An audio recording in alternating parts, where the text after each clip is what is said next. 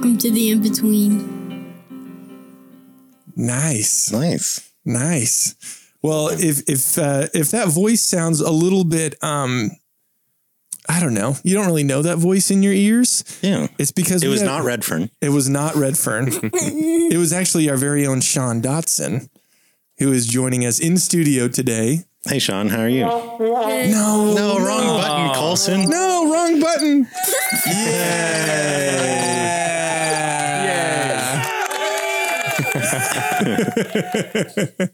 I didn't like that last one. I didn't like the one before the laughing. Oh my goodness. No, that was a mistake. for that was sure. a mistake. But Shawn, as a regular listener, I'm sure you've heard us make mistakes plenty of times before, right? Yes. Do you always? what do you What do you do when we make a mistake on the podcast? Do you laugh? Do you cover your eyes and rub your Laugh. forehead? Yeah, I figured that was the case. That's what. That's hopefully what we're going for with the mood of this level of production. Yeah, yeah, yeah. We we don't take ourselves too seriously. So we've got Shawn in the studio. We also have John Sturrock in the studio. Well, hey guys. Hey. Glad Good to have you. here. Yes, now we're we're here with these special guests for a very special reason. And why is that, right. Paul? Because somebody who is a regular listener, you can raise your hand. who's a regular listener had a big birthday just this last. There you go. That's the right sound effect. Big birthday, Shawn. How old are you? Yeah, Eight. That's a big Oh one. man. it's a big one. Infinity turned upright. so yeah, so as a regular listener, you and your brother, when do, when do y'all listen to the podcast most normally? I know this answer, but you remember Pretty much almost every single time one comes out.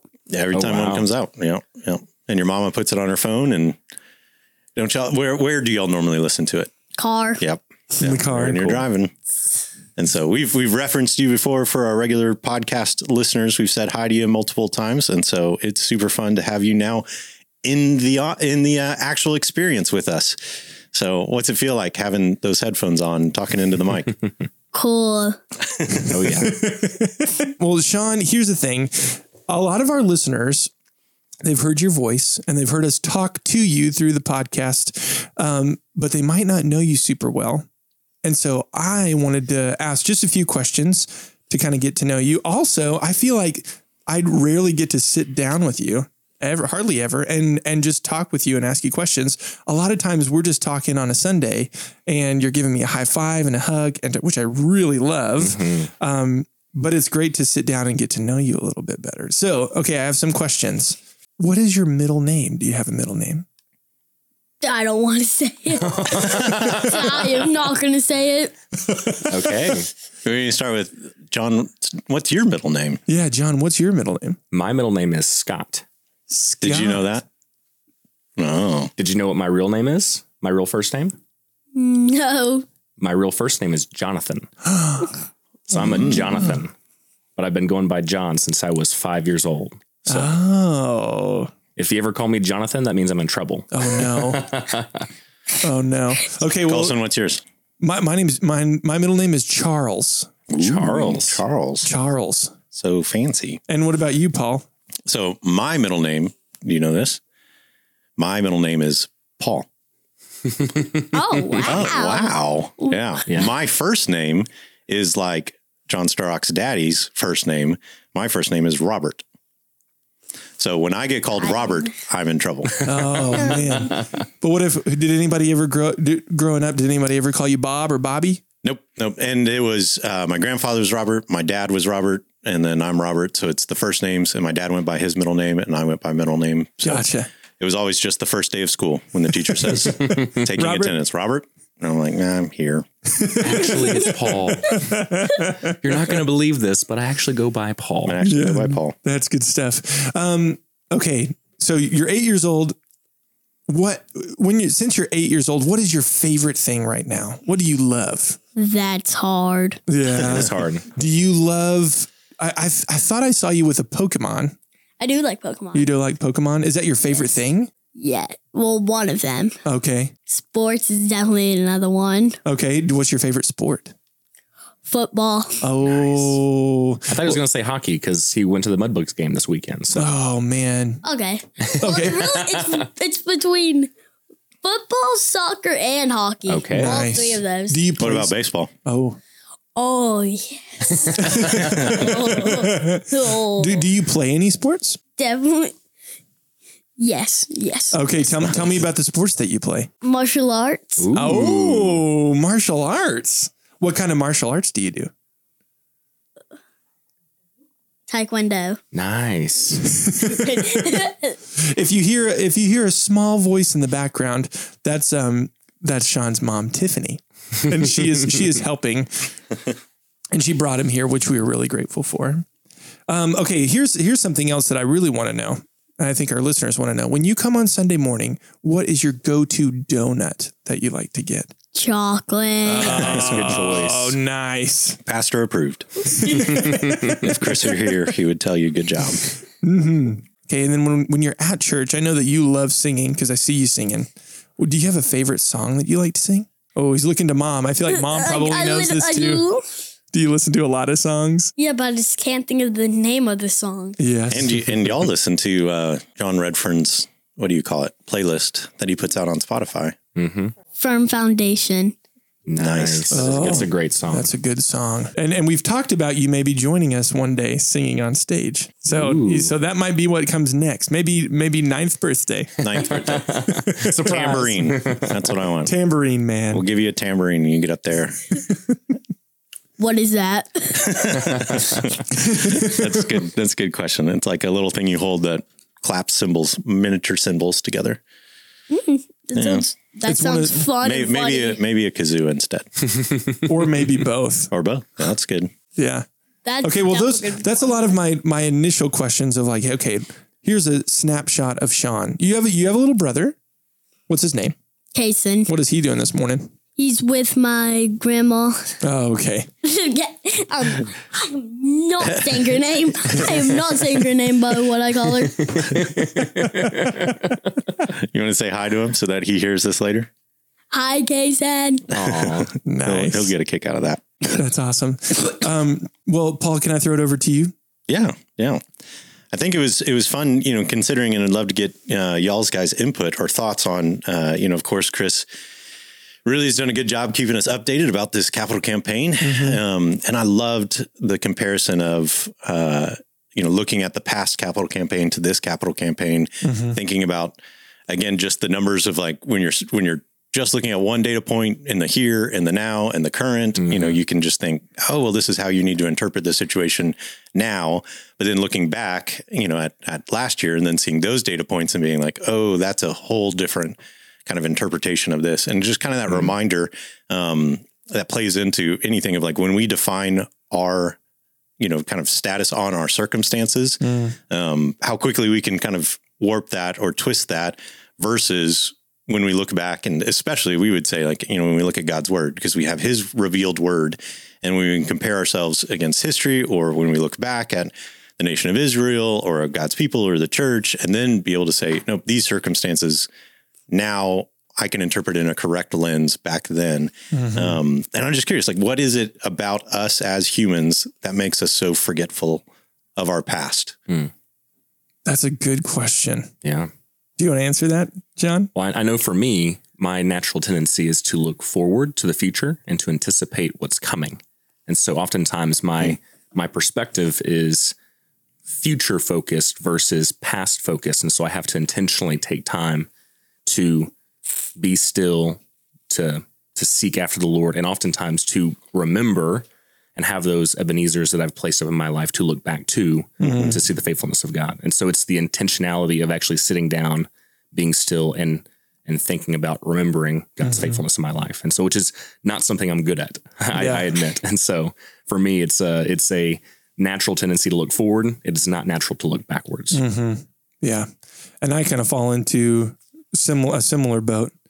Um, I also th- I think I get tempted by distractions, you know, and to be to play into distractions, whether that's I, I don't want to think about the past or I or it's easier, you know. Mhm. Um, but yeah, I feel like that's a muscle that it's like, I, and maybe some people come by it intuitively to look back and to think, you know, on things and to learn from the past and stuff like that.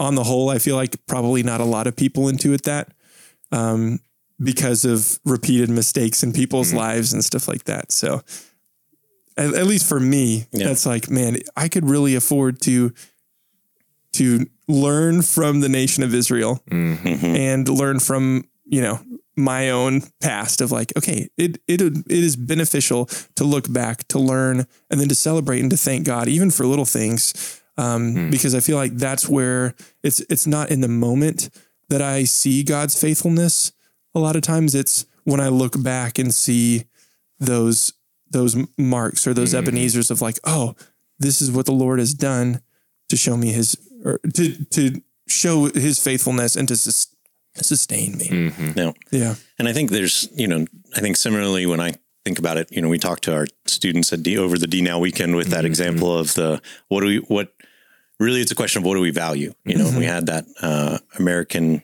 um, antique roadshow, you know, kind of example of like guy who had that, you know, super valuable blanket and he just threw it over his mother's chair and it's like he had no idea what it was worth. And it's like when I forget like the worth of God's word, you know, kind of in my own life, or it becomes commonplace and then I just don't value it for what it is. It's like I don't turn to it um, as quickly. Um, but it is, it is. It's that, um, like you said, like there's there's a lot that you know. Of course, it's it's it's not as Chris would say. It's it's maybe our first radio, but it's not his. And then he's recorded a lot of this in Scripture for us to learn from. Um, and we're going to be moving to another person, you know, as we already made this transition over into um, now continuing Samuel, and we're going to be moving into the person of Saul. Um, and uh, like Chris shared of your thoughts of like of Saul being this mirror, you know, kind of picture that's here. Like we're going to see Saul get some things right, but a lot of things wrong. And you know, it, it always is the temptation when we read scripture to read ourselves into the good guys. Um, and just read ourselves into like, okay, who's, you know, oh, we're just going to get through this, this, this next section is just the introduction of the bad guy so that we can get to the good guy, David, and then I can relate, you know, and then I'll say like, that's who I am or that's who I want to be. But it's like, no, we're, we need to read ourselves both in the good and in the bad of scripture because these are, um, after all, they're real people. Um, again, another one of Chris's, uh, you know, huge kind of points of of of why he thinks the Bible is trustworthy and reliable and accurate is because it includes the good and the bad. Um, if I was making up a religion and if I was writing this to convince a whole bunch of other people, well, I just write a whole bunch of really good sounding stuff, and then something in there in the writing of really good sounding stuff, I would make sure I seemed really, really good. Um, and that's not what you get. If if anybody reads scripture and walks away and thinks, "Yep, I'm nailing this and I'm getting it really, really right," and it's like, no, I don't. I don't. I'm pretty sure we didn't read the same book. I think you need to go back and check what edition you have um, because Yeah. we weren't reading the same Bible. And so, I think I think that there is, yeah, there is something interesting that we're moving into this next section, considering Saul, that we're going to have to wrestle through with Saul, not just to condemn him and put him off into history, but to relate to him and see ourselves in him. And, and again, I think we got a great precursor with this because, um, you know, like Chris shared this past Sunday of of Samuel, you know, his where where we finally, you know, like we saw Eli and we kind of boo his Eli, you know, and then And his sons. and then his son's like, oh, that's terrible. And then Samuel comes in and you're like, hooray, save the mm-hmm. day. Now his sons are walking in a mm-hmm. different path um, for their own selfishness and gain and mm-hmm. perverting justice. And it's like one generation, that's all it takes. And that that is something that's, yeah, as a father. So now I'm probably kicking it. Sorry, John, back over to, sorry, Shawn, since y'all aren't fathers, back over to Colson. um, that consideration, that consideration of, the importance of passing on to the next generation the, the ways and the truths of the Lord. Um, and that's a different mantle to carry. And and what what do you feel like practically in your steps reminds you of the importance of that with your children? I think I think when I notice what really what it's a lot of times it's not a um it's not always the most like welcome reminder a lot of times um just because I feel like the whole idea of um things being caught by your kids and not um Hmm. taught to them a lot of times Mhm. because my kids see me um, in all moments of life, then uh, they see who I really am and how I actually act. Um, and so a lot of times it's when I hear them say certain things, sometimes good, sometimes not good, um, or see some of the habits that they're developing and realizing, like, just like Saul is a mirror to the kingdom of Israel, a lot of times my kids can be a mirror of me and my wife and how we treat each other, how we treat other people we know and we don't know. Um, and so I feel like those are are big things. Um, and y'all listening who have kids and who are, you know, further on down the road than me probably have even more instances of okay, it it should be sobering to me to be like, okay, how am I living my life? Not only with how I'm teaching, but how am I equipping my kids? How am I qu- equipping the next generation in how I live and how I conduct myself? Um, am I showing them that I love the Lord? Am I am I saying that, but am I also backing that up with I love the Lord and now I'm bearing the fruit that shows that his spirit is living in me. So I think I don't I don't know if that's similar to how you think about it, Paul. But Yeah. I mean, and you can extrapolate that out to ministry and in general. But I think for somebody who sees you day in and day out, Yeah. that's kind of where my mind goes initially. Yeah, and I definitely think you can obvi- obviously extrapolate that out into a lot of things because we're, mm-hmm. we're essentially just talking about discipleship. I mean, that's all mm-hmm. parenting Right. ultimately is. You know, and my my constant refraining prayer with my kids is that in in every way that I, um, by God's graces, as a father, reflect appropriately God the Father, may they latch on and remember that and live to that. And mm-hmm. in every way that I don't look like as their father, God the Father, may they forget that. Um, and I, and I, and again, that's just I think simply discipleship. Um, and I and I always find, and again, with both discipleship, whether it's in ministry, whether it's in personal life, or whether it's with your kids, you know, there is a weird um, what what we as humans want to put as a juxtaposition of this idea of responsibility um, for the stewarding of something, and yet not the ultimate power to affect the outcome.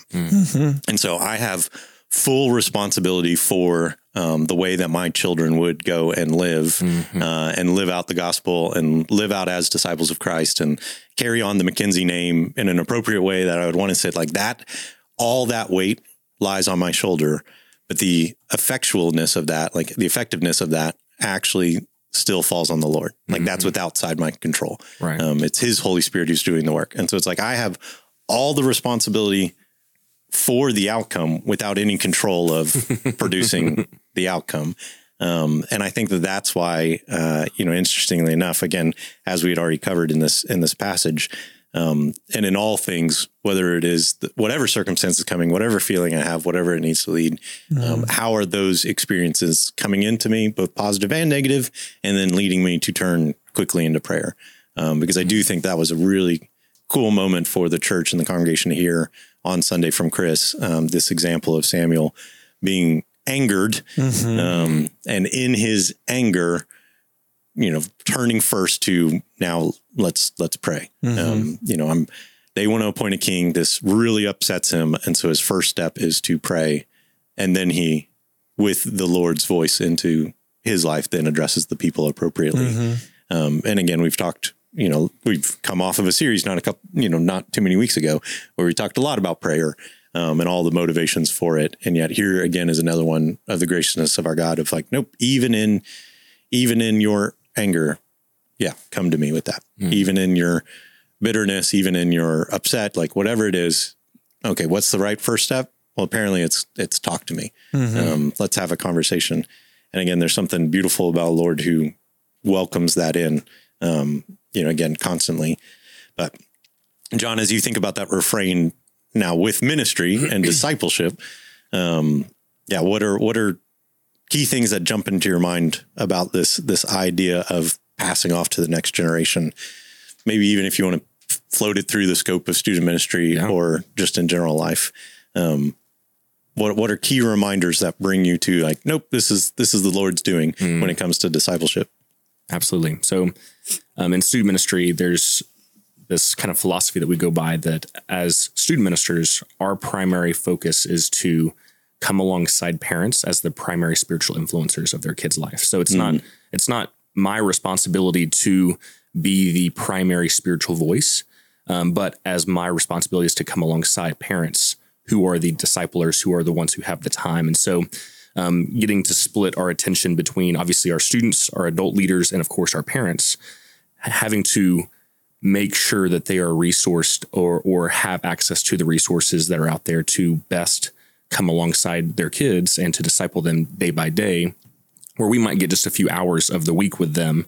They have the like colson said um, the the every moment during the day they're, they're looking to you and learning from you catching what what they're seeing from from you and your wife. And and so i think that for me is like a big reality of okay like like my responsibility, though I'm not a father, I get to come alongside fathers and mothers as they disciple their students mm-hmm. and hopefully, you know, empowered by the Spirit, getting to teach them and train them in the ways that they should go. So when they're mm-hmm. older, they don't depart from that. Mm-hmm. And and for me, I think as as a student minister, one of my greatest joys is to know and love our kids when they come in the, the door and and to build relationships with them so that we can have the trust that then comes after the relationship so that then they care what we have to say to them. Mm-hmm. And so um, as as, I'm, as we're looking at you know discipleship and all that, there, there's so many multiple multiple facets that come into the discipleship conversation. Mm-hmm.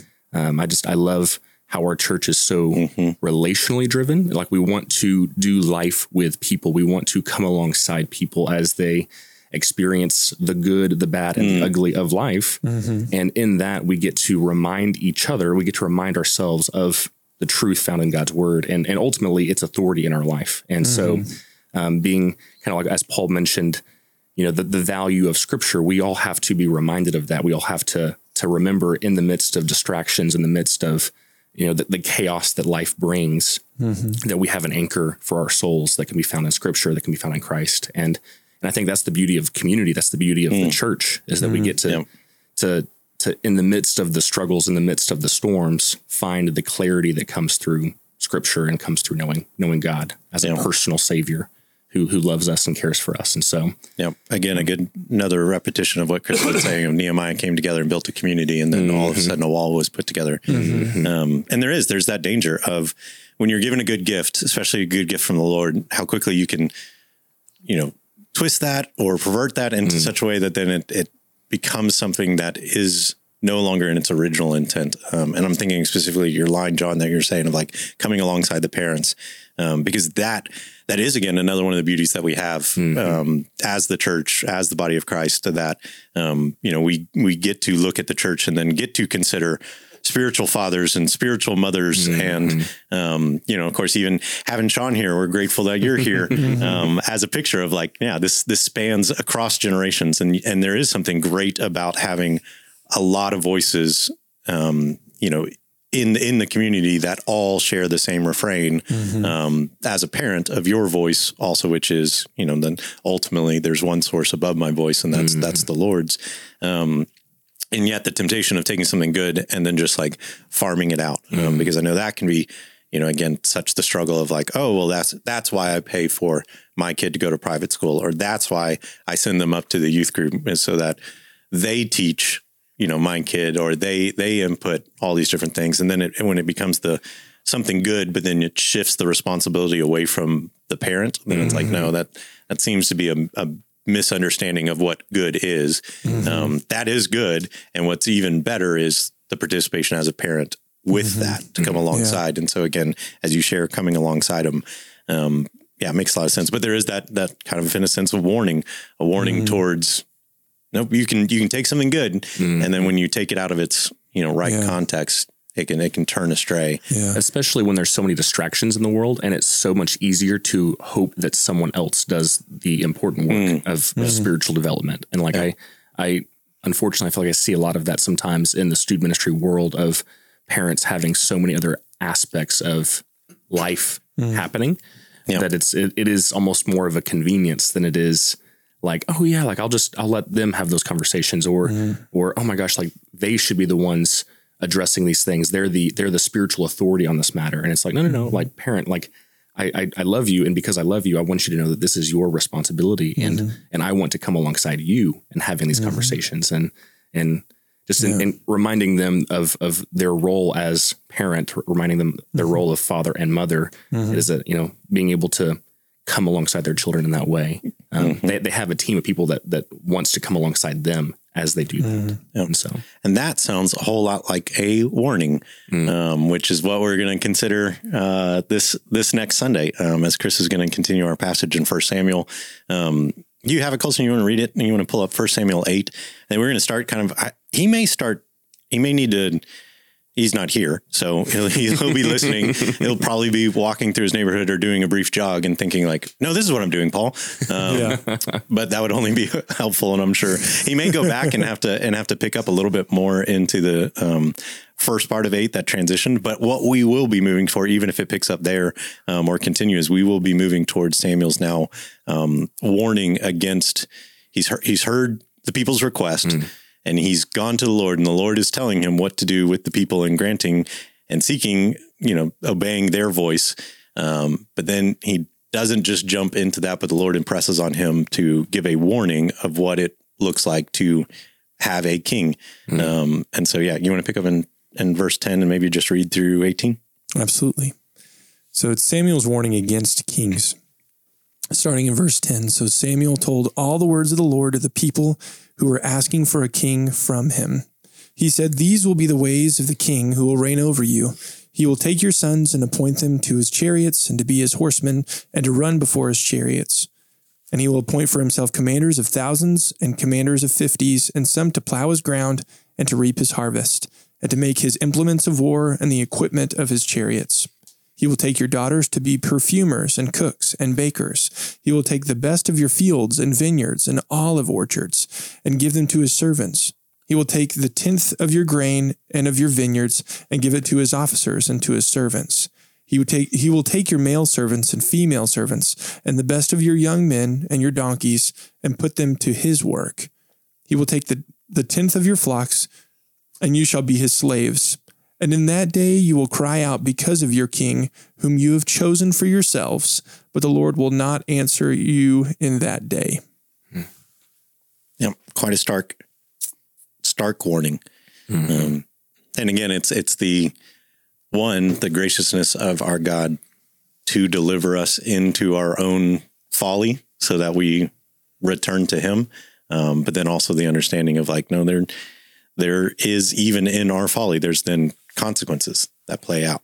Um, And and I feel like I'm struck with just kind of that notion of, and and I'm curious y'all's thoughts on um, the community effect of sin that we've talked about community, um, and that sin has a communal effect. It isn't just that my sin is mine and only then affects me, but no, when when I sin, um, it doesn't just end with me; it affects those that I'm around in community rightly.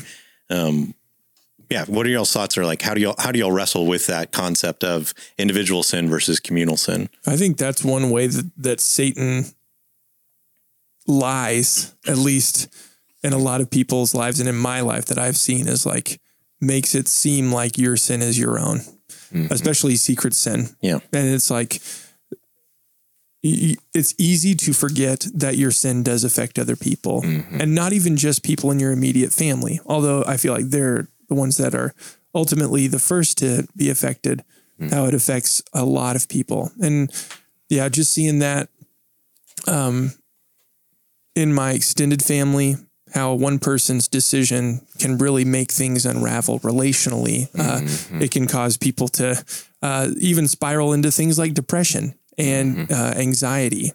Those little, yeah, those little decisions and seeing other people make those mistakes. And I think it's good for me to then realize like I'm not exempt from that. So I don't know. What do you think, John? Yeah, no, I, I would agree with you for sure. I think as as we live in a as a church community, I think it's it's easy for us, like you said, Colson, to think that our secret sins only affect us, um, and Satan does a great job of of um, keeping us from confessing our sins to one another and seeking repentance, um, and ultimately turning back to the Lord and, and living in right relationship with Him and our community. Um, but definitely, like when when sin affects an individual, it affects those around that individual. Um, And I, yeah, I, I would just agree that that those things have great effect and do ultimately um, cause tension or even like a rift between the relationship that you have with the people around you and also with, with the Lord. And so Yeah. uh, we need to be hyper aware of of the sin in our own life and then be willing to seek out accountability and encouragement from the community so that we can then seek uh, repentance, um, turning back to the Lord and turning back to right relationship, not only with Him, but with the people around us. Totally. Is that is that where your brain goes as well? Paul? Yeah, I think very similarly of this this notion of again the the weight of both the sin and then the matched response with grace. You know, like it is it is it is both like yes, if sin has my my greater appreciation for my sin not being individual, being my sin affecting the community, and then the community's sin affecting me, um, only then puts a right or a elevated, um, yeah, I guess just weight of what that sin is, and then I rightly better see that. Oh wait, God even forgave that. Like it's not just God forgave me and my closet sin or my secret sin or all these different things, but no, he he forgave me in that and then has the provision that accounts not just for me, but accounts for the way that I messed it up and it affected the community. They messed it up, it affected each other, and yet his his sin is greater. I was having a conversation with um another church member uh, just this past week about um, and and specifically they were going back through the our sermon series on judges. Um, and they were you know talking about or making comment on that whole idea of um, that cycle of sin that comes that we see repeated in judges um, where they're where they sin and then they're left to their sin of their consequences. And then it comes back to they they have a punishment um, or retribution that they have to face. And then then comes repentance and then comes restoration as they um, as you know the circle kind of comes back together. And in this notion of again reading scripture correctly um, you know his our his comment was how easily it is when you're reading especially israel's sin over and over again um, that you you know start with like oh well that's them failing and i'm starting on the side of god as the judge you know kind of mediating. And so it's like oh well, let's start with God's perspective of His grace, and then we'll see how they don't live up to their, you know, His standard of grace, and then mm-hmm. revert, you know, reverting backwards. And and essentially, like when in our conversation, he was challenging himself um, that as he was reading through there, he didn't want to start up with God on the judgment and looking mm-hmm. down. Instead, he wanted to see himself with the sins of Israel because he's like, that's where I am. Mm-hmm. And it's like, and we we greater appreciate, I think, God's grace when we first greater appreciate our sin. Because it's not like all of um, all of our sins are stacked together um, and then you know tallied up and here's the cost. And then good news jesus just had to the cent the amount in his bank account to pay that down back to 0 like no it's like his grace goes well and above and beyond any of that account. Um, that that's a endless account of grace. And so only understanding our sin at its worst depravity then leads us to an understanding of God's grace that goes, I think, far beyond. And so, again, it's a um, fascinating concept. It'd be fascinating to get to consider this Sunday and hear from Chris um, about uh, these people who are warned, um, and God gives them what they want, and then warns them about what will happen, and then we'll start on that journey of how God will continue to redeem that story and redeem His people through this next appointment of a king. That's awesome. Well, John, thanks for being here. Shawn, thank you for being here. Can you end off our um, our podcast with the famous words of John Redfern? Be encouraged. Be encouraged. nice.